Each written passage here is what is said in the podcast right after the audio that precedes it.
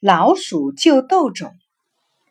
有个农民选来一袋粒粒饱满的豆子做种，他为了使豆种不变潮、不发霉，就把豆种封在塑料袋里，藏到仓房里。老鼠看到后，呲着牙一咬，就把塑料袋咬坏了。他们一趟又一趟的往鼠窝里运豆种，直到堆满了大半个窝才罢休。一天，农民上仓房，看到咬破的塑料袋和撒了一地的豆种，气得直翘胡子。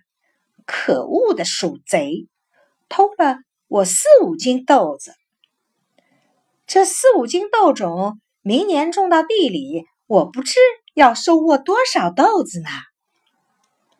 这时候，一颗鼓溜溜的豆子开枪了。你应该感谢老鼠才是呢，要不是它们咬破袋子，明年你连一颗豆子也收不到啊！这位农民一听，感到奇怪，忙问：“什么？”还要感谢老鼠。一颗圆溜溜的豆子抢着说：“你把塑料袋口封得死死的，塑料本身又不透气，袋子里面空气稀少，要不了一个月，我们全都闷死了。死了的豆子是不会发芽的，发不出芽来，怎么会有收成呢？”一颗胖乎乎的豆子接着说。老鼠咬破了袋子，我们就能透气啦。就眼前来说，你损失了几斤豆子，可我们却得救了。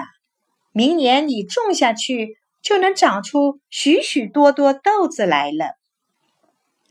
这个农民感慨地说：“我不懂科学，差点误了大事儿啊！”